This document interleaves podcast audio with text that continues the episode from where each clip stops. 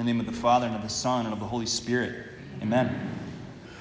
Lord Jesus, divine mercy, we thank you and we praise you for your real presence here body, blood, soul, and divinity, really, truly, substantially present in the Eucharist, in the blessed sacrament. And we believe, Lord, in a mystical way, what is flowing out from your real presence here in the monstrance are these rays that we see all over the front of the church.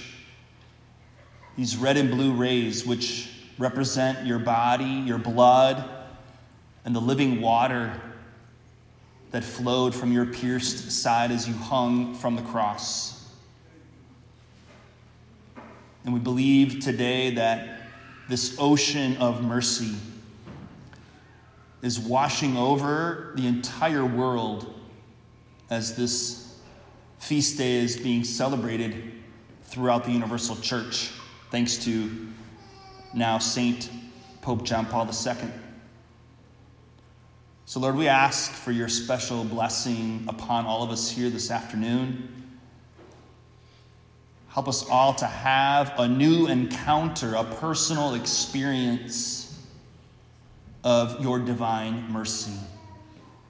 And Mother Mary, you are the Queen of mercy, and we want to crown you the Queen of our gathering here this afternoon as we pray together. Hail Mary, full of grace, the Lord is with thee.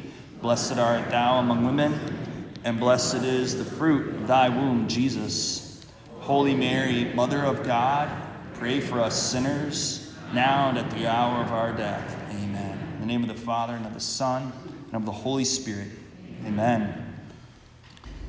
So, as a priest, I first, well, I should say, as a Christian, because I wasn't even a priest when I first heard about divine mercy. I was about 21 years old. I was already thinking about the priesthood.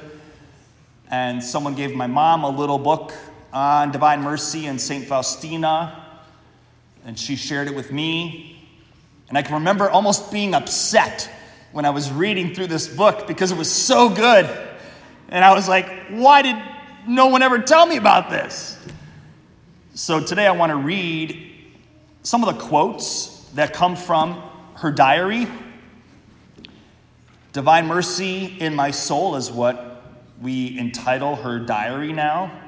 So Jesus spoke to her very directly, very uh, explicitly about his mercy. And so she recorded much of that, and you don't have to believe it, but in canonizing St. Faustina, the church has found it worthy of belief. So here's one of the things that Jesus said to St. Faustina about priests Tell my priests that hardened sinners will repent on hearing their words when they speak about my unfathomable mercy about the compassion I have for them in my heart. To priests who proclaim and extol my mercy, I will give wondrous power. I will anoint their words and touch the hearts of those to whom they will speak.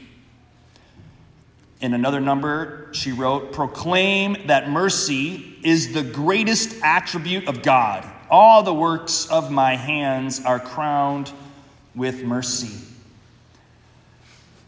So that's why I like to speak about divine mercy, because Jesus promises that whatever I say about his mercy is going to pack a punch, you could say.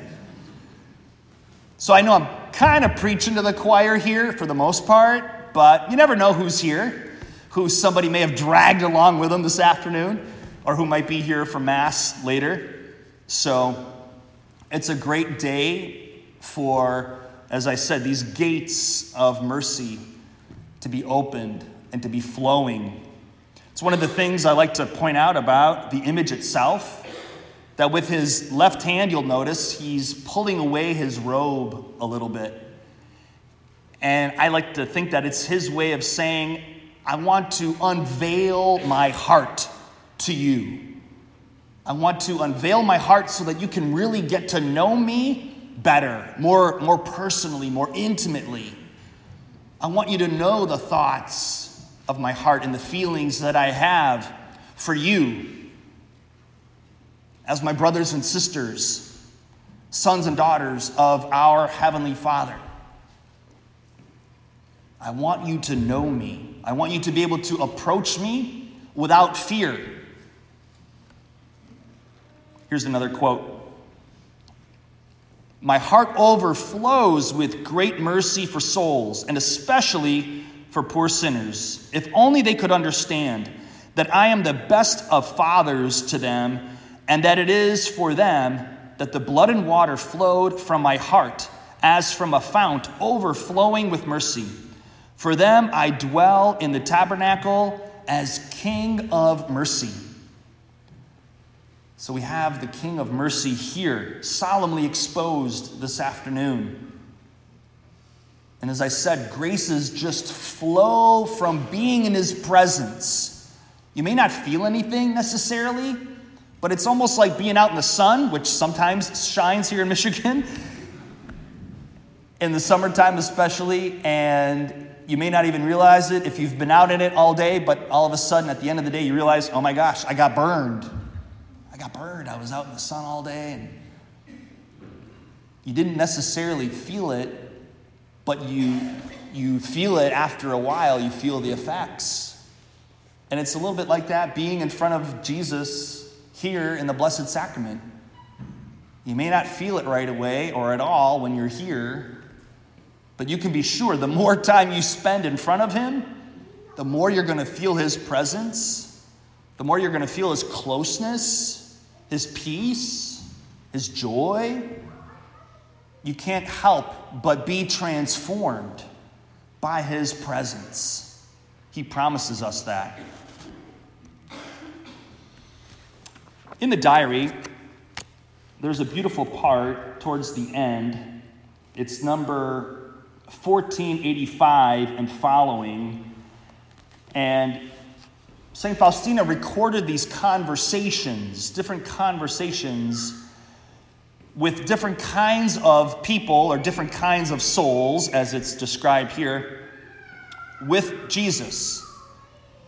And so I just wanted to read a little bit because I think it, I remember when I first encountered these conversations they were very enlightening, very inspiring.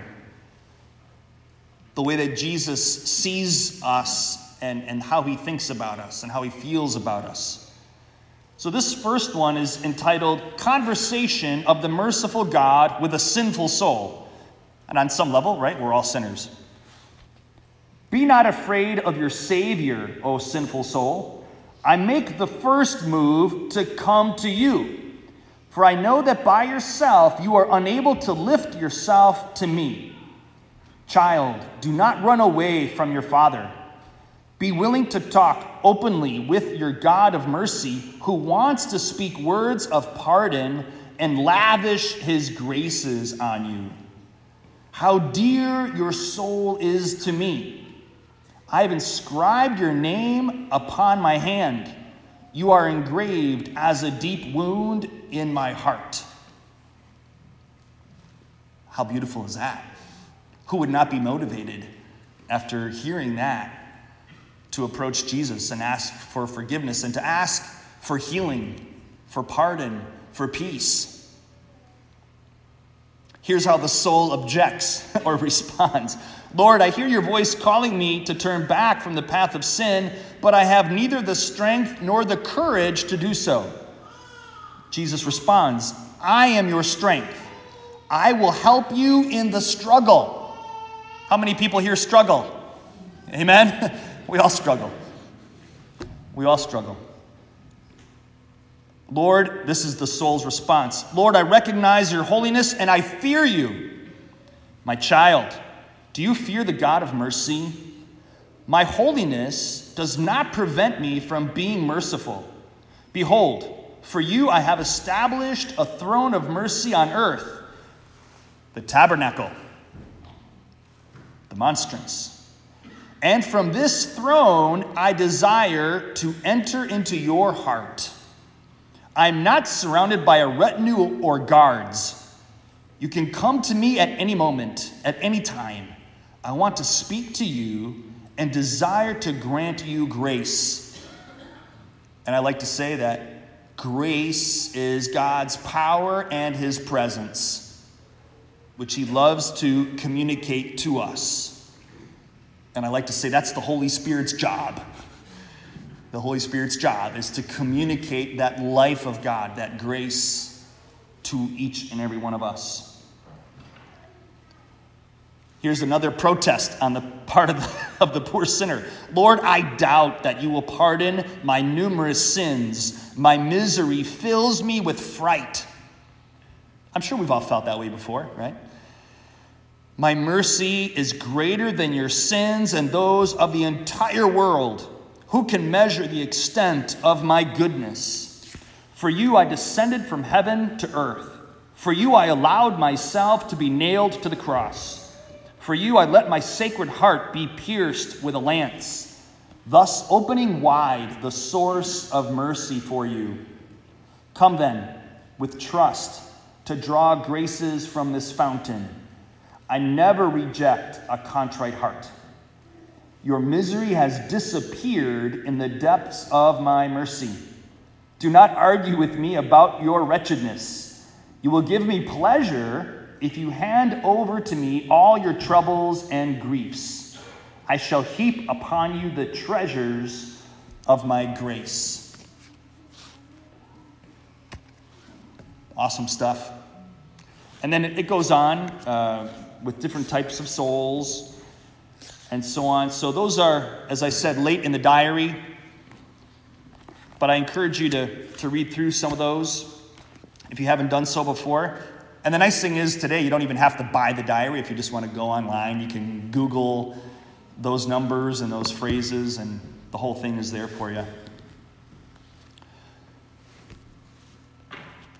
So, Jesus touched on many things that are echoed in Scripture, like the pleasure that he receives when we come back to him.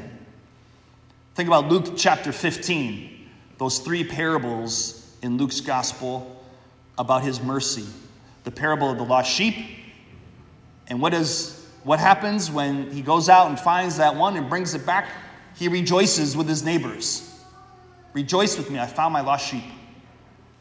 The widow and her lost coin, what happens when she finds it? She calls her neighbors and says, Rejoice with me. And then the beautiful parable of the prodigal son. What happens when that prodigal son finally comes to his senses and returns back to the house of the father? The father throws a party for him and says we have to celebrate because you were lost and you've been found. You were dead and you've come back to life.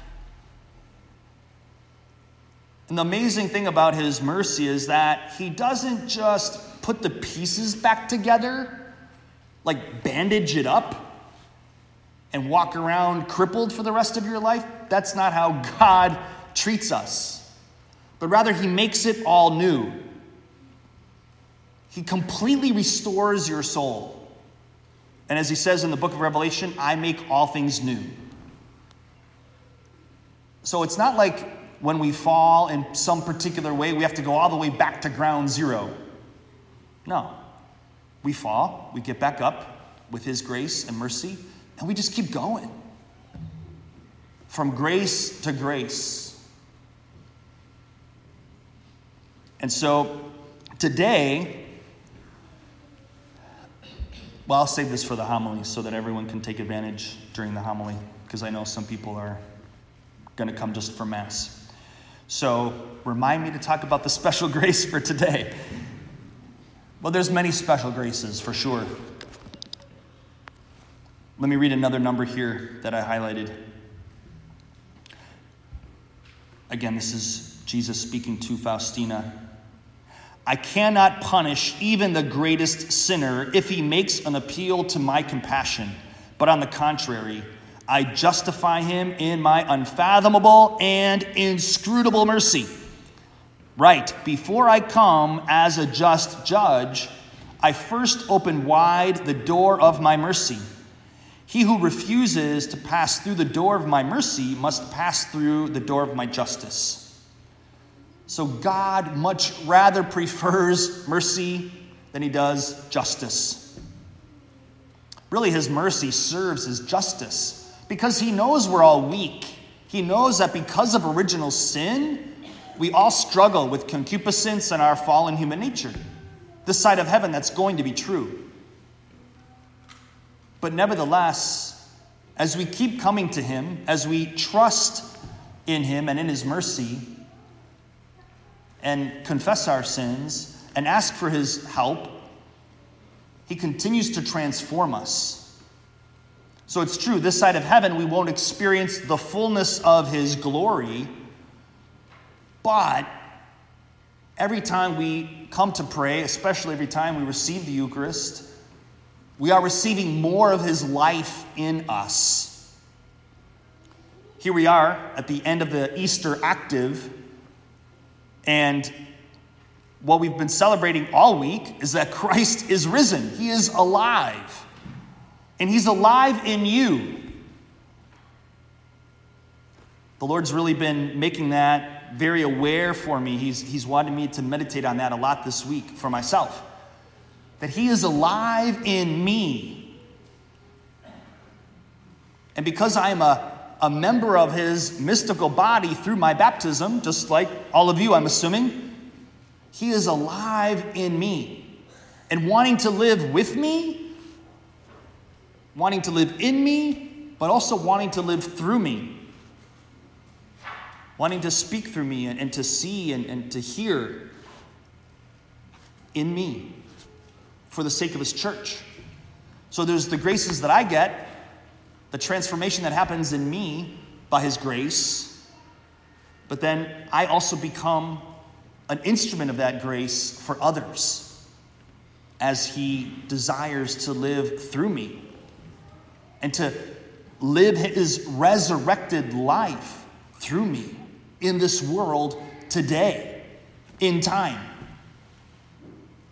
We believe that he's at the right hand of the Father outside of time in glory, right? But we also believe he's right here in time with us in a real way, right? So I like to say he's outside of time and inside of time all at the same time. And only God can do that. I mean, that's a mystery, right? We don't fully understand that.